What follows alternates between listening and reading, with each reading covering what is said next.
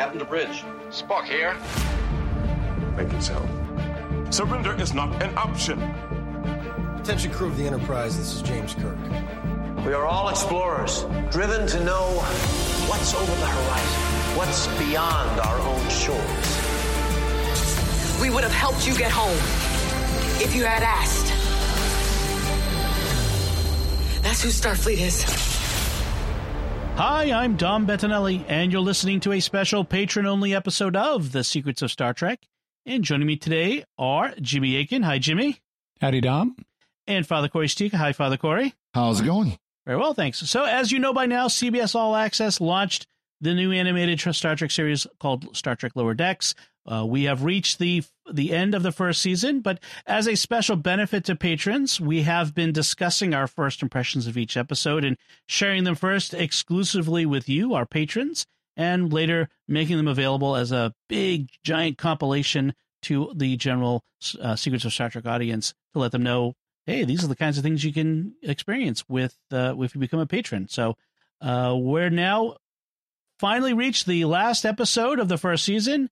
This episode is called No Small Parts.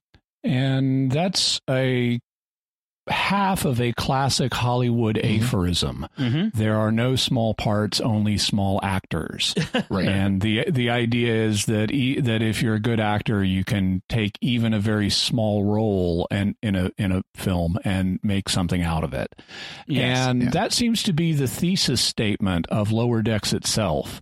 Because mm-hmm. all of our main characters, um, Mariner, Boimler, Tendi and Rutherford are what would be considered small parts yes. on the on a normal Star Trek series, and they're not small at all. They're our main characters. Yes. Yep. Yes. So yeah, it's of course of, you got yeah. you guys got the double meaning of you know you got the the Pakleds harvesting parts, no matter how small they are. You know, right. so you got kind of the double meaning there too. But this is another hmm. episode that has a ton of references to uh, previous Star Trek. You know, uh, yeah. stories and, and by, characters. And, and by references, Dom means fan service. yes, yeah. yes. this this is this is a fan geeks episode. Well, this really is. I mean, what and is of lower? course, we're all yeah. Well, what is Lower Decks but a giant fan service? You know, uh, series. I mean, that's really what it is, right? Yeah. It's all inner, you know, inside jokes and that sort of thing, which is great. Uh, so let's start at the at start at the very beginning, as Julie Andrews sang, and uh, we will the the Cerritos is back at the planet called Beta Three where the people used to worship a computer called Landru until Kirk in the Enterprise stopped them in the TOS episode Return of the Archons.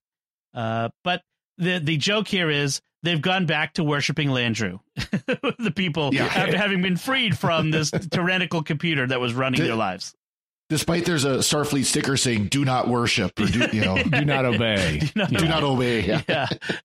And and this is the first time on screen we've revisited that culture, and there there are lots of cultures like that all through Star Trek that we see them once and never again. Yes, and that's kind of one of the points of this episode. Part of the plot of the episode is the fact that they have their first contact, maybe even a second contact, but then they're forgotten about. Right. We never. Well, yeah. The Starfleet sort of. That's actually they kind of make this point in the episode is Starfleet is good at making first contact, but not so good on the follow up. You know, they're not so good on their follow through mm-hmm. and making sure people are okay after we've encountered them the first time, uh, which is kind of funny. Uh, I, I, saw this. Uh, there's a website that takes Lower Decks way more seriously than it should. And it's like well, yeah. this. This is biting commentary on Starfleet oh, by Lower that. Decks. Oh yes, like, uh, come on, it's it's it's it's a farce comedy. I mean, it's supposed to be yeah. biting, like fun biting commentary, not they're not it, really comment, you know, uh, uh, criticizing the rest of Star Trek in that series of fashion it might be alpha canon, but it's really on that jagged line whether yeah. or not it should be. Yeah. Although this this uh, this episode pushes it farther in the direction of lower deck being can- lower decks being canon than oh yes anything we've seen before, yeah. as we'll yes. talk about when we get to the end of it. Um, I like Mariner's act of rebellion on the planet Beta 3 is to beam down without permission and hand out art supplies to the children. Right. Yeah. well, that's that was part of the original episode, right? There was no creativity on the planet. There was no independent thought. Right. Yeah. Yeah. Yep. Yeah. And I like how when she's handing out the art supplies, she doesn't know the name of a compass. And so she refers to it as a spiky pencil twirly thing. right. Uh, I, another thing that, that happens here is Ransom talking about the first officer, Ransom talking to Captain Freeman, referring to the original Enterprise's missions as the TOS era. And Freeman's Yes. like, TOS? Oh, those old scientists. That's how I refer to them. They encountered new aliens nearly every week. so TOS, as refer- reference to the Enterprise era, is now canon, uh, apparently. Yep. Yeah. Uh, so Boimler, so in the midst of Boimler helping Freeman hand out, I mean Mariner hand out all the art supplies, accidentally on an open channel back to the ship, reveals Freeman and Bo- and Mariner's secret of being mother daughter to everyone on the ship. So Boimler sticks his foot in it again, uh, and th- that creates the the main tension and problems of this episode. Uh, we we also get to see the the Rub- the crew of the Rubidoux again. We saw them a few episodes ago where their ship got destroyed, uh, and the Cerritos crew had to rescue them. So now they have a new ship called the Solvang. Another that's up in the LA area. It's in Santa Barbara County, if I recall correctly. Uh, kind of interesting note this the Solvang's number is NCC 12101. Yeah. Well, Solvang is off of Highway 101, okay. US 101. Okay. So yeah, they couldn't just call it NCC 101 because that's that number's probably been used. Yep. I, I'm waiting for the ship, the Beverly Hills, and its number will be 90210. oh gosh. I'm surprised that hasn't I'm, happened, I'm a little surprised it hasn't happened too. Uh, I like how the the captain of the Solvang, the uh, the former captain of the Rubidoux, it's it's brand new, so we have to like don't tear the film off of the the pads, like the uh, the control pads. Yeah. And no one is allowed to wear shoes on the new carpet. she wants to keep it as pristine as possible. Yeah. for as long as possible. And wow, does that wish go badly? yeah, so of course a scary alien ship shows up and destroys it like almost immediately after that. so They've grabbed us with some sort of mining arm. yes, some sort of they didn't say some kind of, but it's this it's in the the the the the, the same mindset. the same genre. Uh, That was kind of. I like the interesting effect though, where you know it, got a hold of it, the warp nacelle. So they, of course they say go to warp, which is why, yeah, right. and immediately the ship just vaporizes. Right, right. Yeah, that was a bad idea. Don't go to warp when something's holding onto your nacelle. Uh, then we have another uh, side plot back on the Cerritos of Tendi is the orienta- orientation officer for a new crew member. A this Yay. another reference to an, an old uh, episode. This one a TNG, TNG. episode. Quality of life. A sentient exocomp. This was an episode where Data finds out that these robots have have attained sentience and therefore have free will. And he mutinies. Yes. Yep. Yes. In order to save them. Um, and uh, so this is they've uh, apparently they've applied to Starfleet like data, and this this exocomp who has uh, decided to find the what was it the the an algorithm to find the most appropriate, the best possible name, uh, and it's Peanut Hamper. Uh, Which of course Tendi loves because that's just who Tendi is. Tendi loves everything. And and so we have Ensign Peanut Hamper as as our new exocomp crew person. And I love the touch that they actually the exocomp was painted in a uniform Right. Yes. pattern. Yes. Yeah. right, the where it's pattern- like the blue uniform. right. Well, and And she's in the medical division. And Yep. again, they're playing with expectations. So the peanut hamper at first seems incompetent, like and unable to do her job. But then when it comes time to do Tendi's job for her, she's super competent and makes Tendi look bad, like makes Tendi look incapable of doing the job. So there's a there's that. But but Tendi loves it because it's her success when her student succeeds. exactly. Yes. Yeah. Like that whole plays with your expectations. Um, so Cerrito, mi- meanwhile, gets a partial distress call from the Solvang and has to go check it out. Oh, and and for speaking of subverting expectations, for once they're not the only ship in range. Right. The Titan is also in range, but it's like, eh, we got this. Yeah, yes. It's, Yeah. what- well, how hard could it be? Um, Mariner, meanwhile, is now dealing with everyone knowing that she's the captain's daughter, and everyone's treating her differently, trying to suck up to her, it, you know, vicariously suck up to the captain through her. Including the guy who thinks that Wolf three five nine was an inside job, which yeah. I guess you could technically say it was. Yeah, yeah. And what was the other thing he said too? He, he referenced another conspiracy. Oh theory. yeah, the changelings aren't real, and the Dominion War didn't happen. yes. Yeah. and Mariner went on the, on a date with this guy once. I mean, that was the part. Uh, so. Uh, so she decides I can't I can't stay here anymore. So she's going to transfer to another ship, and the, thus, in order to get a transfer, she has to be all regulation and everything. She has to be now. She has to be a good officer, and which freaks out Boimler because that's that's his that's his shtick is to be yeah. the perfect officer. It was he was kind of like I don't want you to actually be a better officer. I just want you to pretend to be one once in a while. right, right.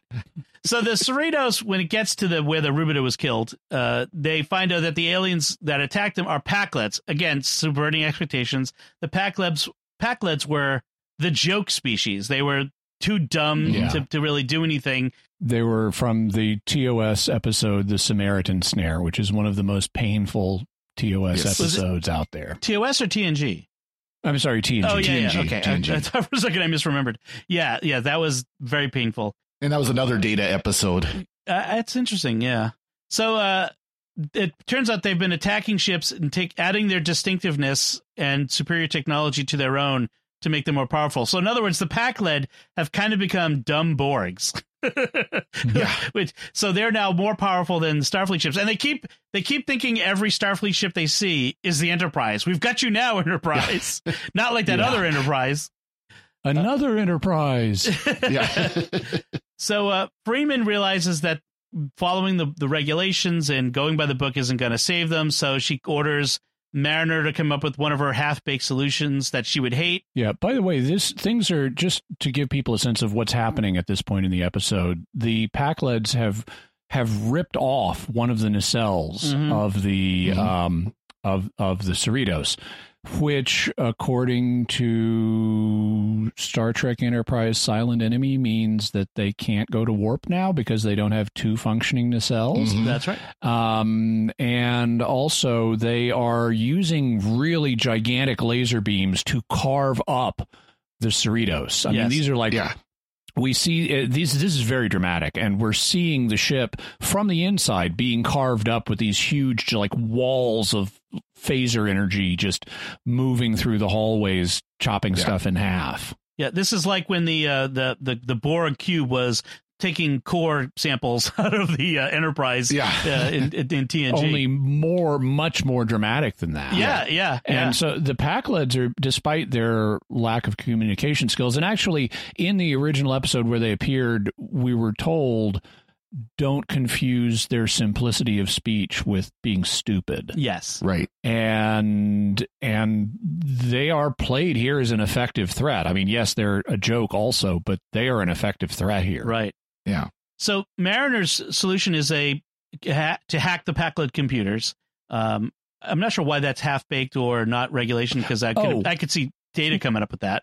Yeah. So the um, but there is a nice explanation for why this would work because they've patched together a system from multiple different ships from multiple different species and right. to get all mm-hmm. those pieces working together they can't have had time to build a robust antivirus software that's going to let them right. all work together and be immune from outside influence that's yeah that's yeah that's the, the trouble of open source you, you you just you can't effectively guard against such viruses and hacking uh, or something. So,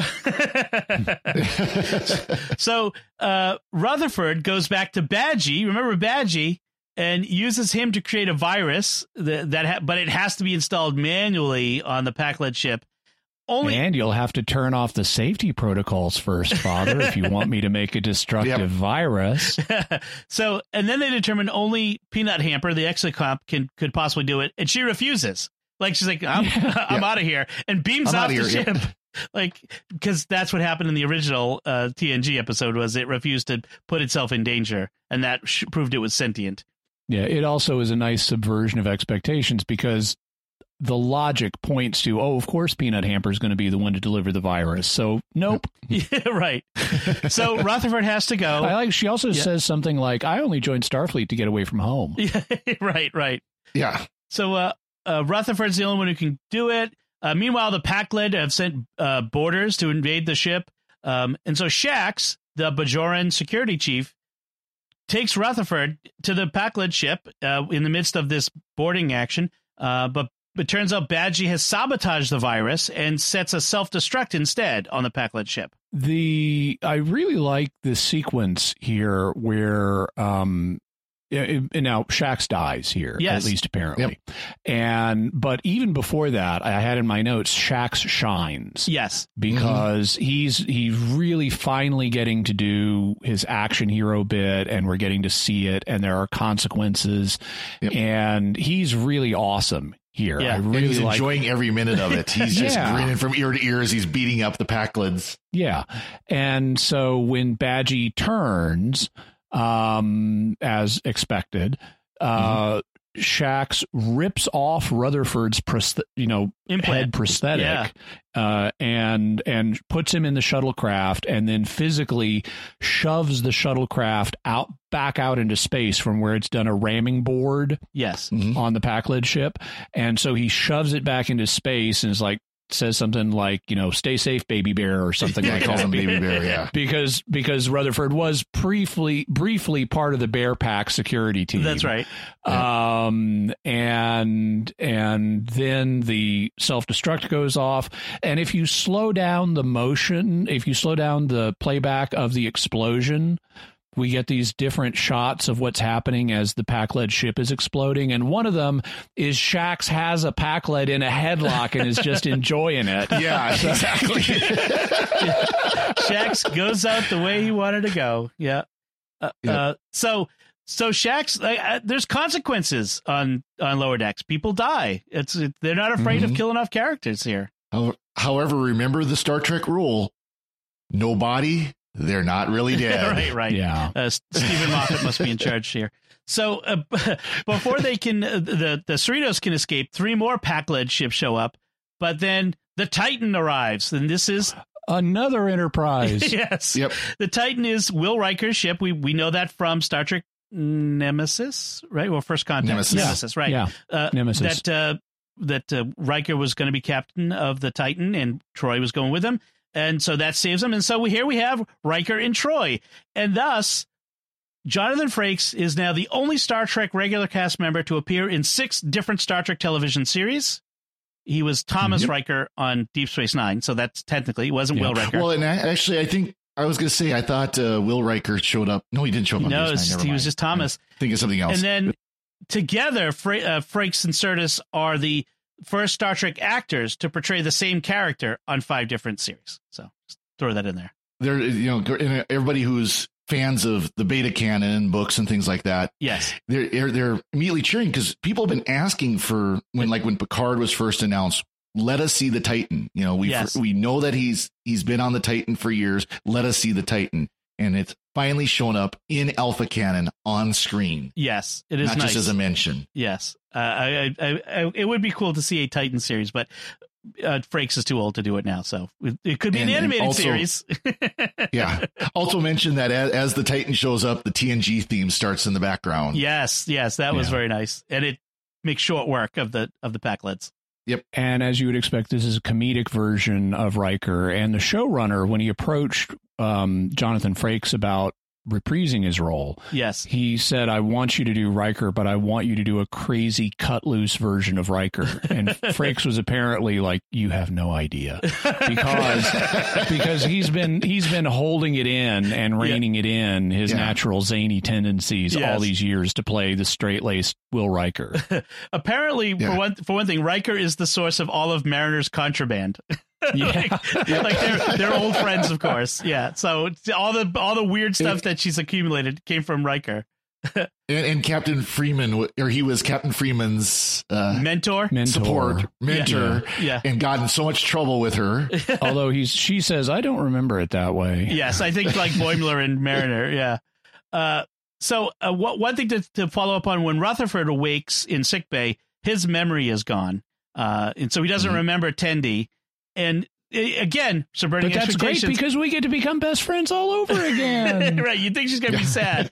uh, Freeman, Captain Freeman, determines that she needs to keep Mariner around her unorthodox ways so that they you know because that's balances off her by the book regulation thing, so it gives her a way to think outside the box.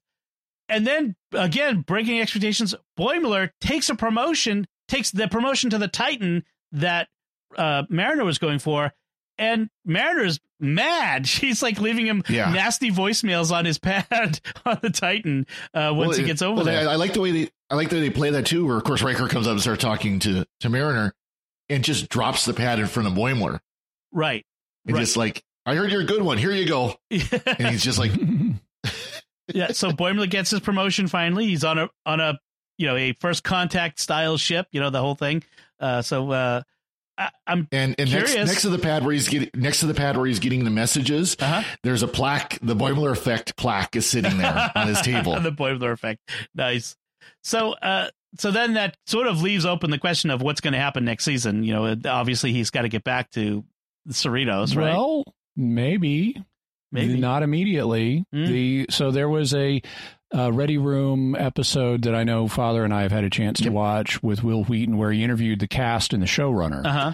And mm-hmm. they dropped a few hints about next season. One of them is the Titan and Riker and Troi are going to be back, and they are not, at least immediately, going to be undoing the transfer. Yeah. Nice. So Boimler is going to be having to adjust to life on the Titan and they're going to, you know, they're going to have to adjust to his absence on the Cerritos, and they're going to have a new sh- security chief on the Cerritos um, to replace Shax. Although there was some question of will they undo Shax's death, and right. when when Wil Wheaton put that question because he said, you know, on Star Trek, it's only it's always kind of death with a wink. Yes. You know, mm-hmm. because you can bring people back.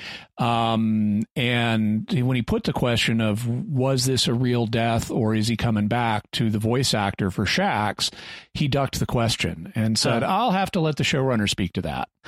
and nice. So we may get Shax back. Interesting. Interesting. Yeah and you know, of course, they, they, they always do the flashbacks or whatever. Right, but, right, right. Or yeah. mirror universe, or you know, they they've done it yeah. various ways. So we'll see. It'd be neat to see a mirror universe Shax who's like incredibly meek and humble. That's right. That that well, was he's, a, he's a Vedek. He's a Vedek on on yeah. Bajor. yeah.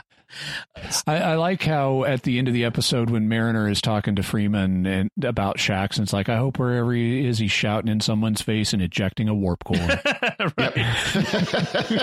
I'd like to think so. So, so this this concludes the season. What, what do you guys? There's oh, go ahead. One more one more thing. Uh, when when Riker comes onto the bridge of the Titan to to take off, he he says, "I was down watching the first Enterprise yep. on the uh, on the on holodeck. the holodeck. Boy, they sure had a long road to go. Yes, yes, getting from there to here. Yes, that's right. That's right."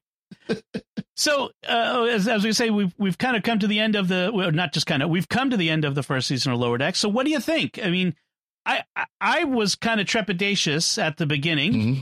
uh, and I think we all were. But what do you think? How? No. Oh, you weren't. Okay. All right. I, well, I, mm-hmm. I was, and I think Father Cory, were you? Yeah, I I was. Yeah. Okay. So I, you I definitely, and I were. You know, I you know I yes I was I was pretty open about it when uh when we was first announced, and then again, you know, when we started recording it, it's like I really didn't know what to expect because, of course, they said, "Oh, it's from a guy who worked on Rick and Morty," and I'm sitting there going, "I really don't like Rick and Morty. I'm one of those people that really can't stand Rick and Morty. I don't want yeah. this to be Rick and Morty in space." And it didn't take very long to win me over. I, am I'm, I'm disappointed. It's only ten episodes. I want more episodes now. uh, Jimmy, so what? How do you feel about the first season then? I think it went fine. Um, I I think it. Uh, you know, going into it, I recognized there was the potential that they could do it wrong, but I thought the odds were that they were going to do it right. Yeah, mm. and I think on balance they did. And so I was, I was positive on the series before it started, and I remained positive throughout, with some exceptions. You know, I wish they dialed back some of the less family friendly stuff. Mm-hmm. Um, but the humor was good. They really made a point of subverting expectations, which was great. Um, they, I mean, in just episode after episode, they took well established tropes and then subverted them for comedic yep. effect. Yeah. Um, the humor was very affectionate poking mm-hmm. fun at Star Trek. It was not mean spirited at all. It's clear they the creators love Star Trek. Right and so this is humor coming from a good place. There were Uh, the only episode that I thought I mean, there may have been others if I w- reviewed them one by one, but the one I only really remember one that I thought didn't perform particularly well by the end. Now, there were some that started slow, but then it's like, oh, now I see what they're doing. And it came together yeah. by the end of the episode. The one that didn't perform was episode number nine. Where right. I think uh, they really went over the line. I mean, there were elements of that that were great, but then I think they really went over the line with Mariner's aggression towards her holographic mother. Yeah. And it's like there's some things you don't do even in a holodeck. Yeah. Um, but other than that, I thought the series was was nicely done. I thought the final episode did what I wanted. It it kind of it pulled things together from the whole season um, and gave us a big dramatic ending with consequences. That was one of my questions going in was will this change the status quo ante and how? And it definitely mm-hmm. did that. Mm-hmm. Um, I mean, the introduction of the Titan, Boimler leaving the ship, and Shax's dying. Yeah, those are all big status changes. Yeah. Right. Um, and so so I thought it was I thought it, the final episode in particular was very well done and you know on at at our time of recording we did today we did three episodes and uh, for different Star Trek series and mm-hmm. actually this is the one I was most excited about. yeah. Absolutely. Yeah. Yeah. You know, one, one thing, uh, Jimmy, you mentioned about how you know the, the, uh, it's clear that the people who are running the show really love Star Trek, and I don't think we've ever mentioned, but Mike McMahan, who is the uh, director or the producer of this, he wrote the TNG season eight Twitter feed that later became a book. Hmm. Uh. So he he was he was writing for Star Trek because this this this uh, TNG se- season eight was kind of a again a fictionalized what or plot points or plot storylines that they would use if there had been a season eight of TNG, and it was it was comedy. I mean, it was it was played yeah. for comedy, but it was also done kind of the same way as this, where it was done of you could see these being reasonable plot lines, but done in kind of a comedic way. Yeah. Mm-hmm.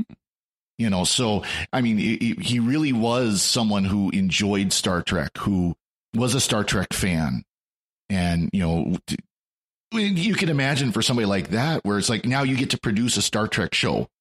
You're going to pour that love into it, you know. In a sense, it's like the Orville and uh, what's his name, uh, Seth um, MacFarlane, who yeah. created that. He loves Star Trek.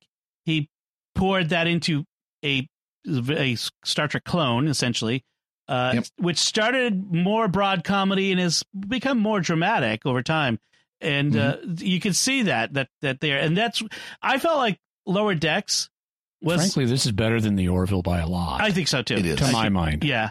Uh, I, I, this is a, a, bit of a love letter to the fans. I mean, this is really mm-hmm. aimed at Star Trek fans. All of the the in jokes, the the the the, the situations, the, the the like you said, loving, uh, poking fun. I mean, all of that in there. This is a this is a series that's really aimed directly at the fan base uh, and and I, I I enjoy it. I'm looking forward to more. So hopefully this time next year we'll be talking about season two. Yeah, that would be nice. And season three beyond that. It's easier to yep. make uh, uh, animated shows from home in lockdown, right? They can record yeah. and, and voices on uh, from home, etc. And we, we do know they are actively, as we said, they are actively working on season two right now. So, I mean, they could be getting to the point where scripts are being finalized and. Oh, yeah. They're there. You know, yep. And getting so, animation going. So yeah. it, it, could be any time now they could actually do you know, starting to do all the work that goes into it. So. Uh, sad to say, we're more likely to see another Lower Deck season before we see a Picard season, but uh, only, be, only because I'm looking forward to uh, season two of Picard, but we'll, we'll see how that goes. All right. I think we should wrap it up there. Uh, we want to take a moment to thank our patrons who make it possible for us to create The Secrets of Star Trek and all the shows at StarQuest. We could not do this without your continued financial support, so thank you. Uh, so that's it from us. What did you think of No Small Parts and the first season of Star Trek Lower Decks? You can let us know by visiting this post on Patreon and leaving some feedback or send us an email to trek at sqpn.com. You can always subscribe to The Secrets of Star Trek by visiting sqpn.com slash trek. Until next time, Jimmy Akin, thank you for joining me and sharing The Secrets of Star Trek. Thank you, and warp me. and Father Cory Sticha, thank you as well. Thank you, Dom. And once again, I'm Dom Bettinelli. Thank you for listening to The Secrets of Star Trek on StarQuest. And remember, give me warp in the factor of five, six, seven, eight. Oh, the jazz.